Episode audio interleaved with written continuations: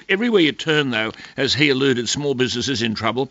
I had a note from Paul Signorelli, a fantastic restaurateur, small businessman, and a giver, and he's organising a meeting today with function venue owners. Now, here's another crowd to try to prepare a roadmap so they can get back on the road. He's got the CEO of the Restaurant and Catering Association, Wes Lambert, to chair the meeting, to be the spokesperson to state and federal governments. But but Paul makes the point, Paul Signorelli, function venues. Think about that, you see. They've been affected immensely and they're asking for some kind of support, perhaps extending JobKeeper, something on rent, because these people are venue owners, no gaming, no accommodation, no other way of getting men- money, and the venues are closed. They can't conduct a function. Paul, good morning to you.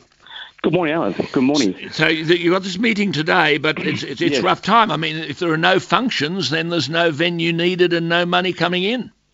That's correct, Alan.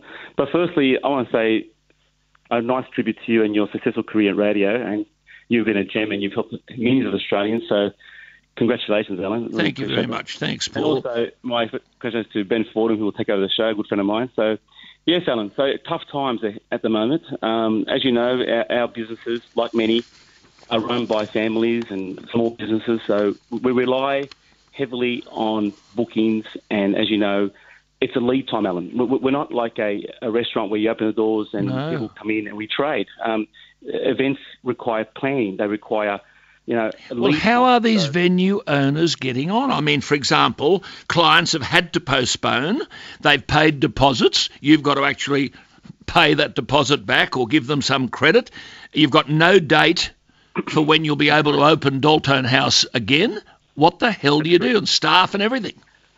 Alan, it's a, it's um, unprecedented times. I want to firstly say that uh, I commend Scott Morrison and Gladys's leadership because I know it's difficult for everybody. This is all in together, we're not we're not independent. Um, considering the global status at the moment, um, I think Australia's doing an amazing job. But when you narrow down to our sector, which is purely a function for private corporate clients, particularly weddings, where we're very, very emotional. Yes. Um, of course, we talk to our clients, we talk to them daily, we look at further dates. But, Ellen, it's a stressful time. And these venues, like myself, I've called a meeting today there was something in common that we have one voice via the Restaurant Catering Association to prepare a roadmap, mm. a white paper that both state and federal and the health advisors can say, well, this is a plan that we can open up and yeah. give us some definite dates. That way we can plan, we can tell our clients, okay, from this moment in time, we can plan. But Ellen, mm. apart from the, the, the, clients, there's suppliers, there's mm. farmers, there's dairy,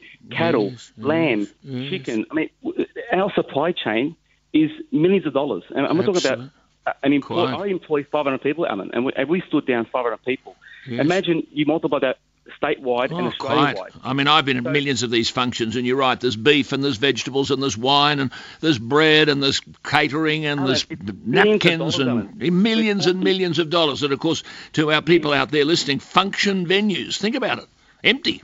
No business. It's a $35 billion economy. Mm in Australia. I mean, mm. I mean, and today our objective is to work together collaboratively, have one message. Now we're not here to, um, you know, define new rules. We want to work with other mm. sectors of the community, like you mentioned before in your yeah. program. Uh, yeah. opening this this year, and and so we, uh, yep. so we want to make sure that we have it's rough stuff. Voice. It's right. The most important point you made there, I think, about the function venue is the function. Think about going to something at Doltone House and there's 500 or 600 people there, and a meal is put down. Well, the plates have to be cleaned, the napkins have to be laundered, the tablecloths right. are laundered. It might be beef, it might be chicken, it might be veg, it might be wine. All those people, all those suppliers suffer along with the venue owner. Well, look, good luck today, Paul. Good luck, and we'll Thank keep in touch. I appreciate it. And we'll Thank keep in touch. Not at all.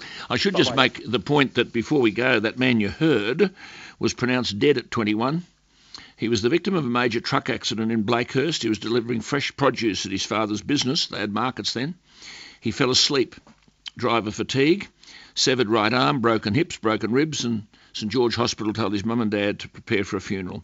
Today he's married with a wife and three lovely kids, and you heard him say employs 500 people and gives enormously to charity.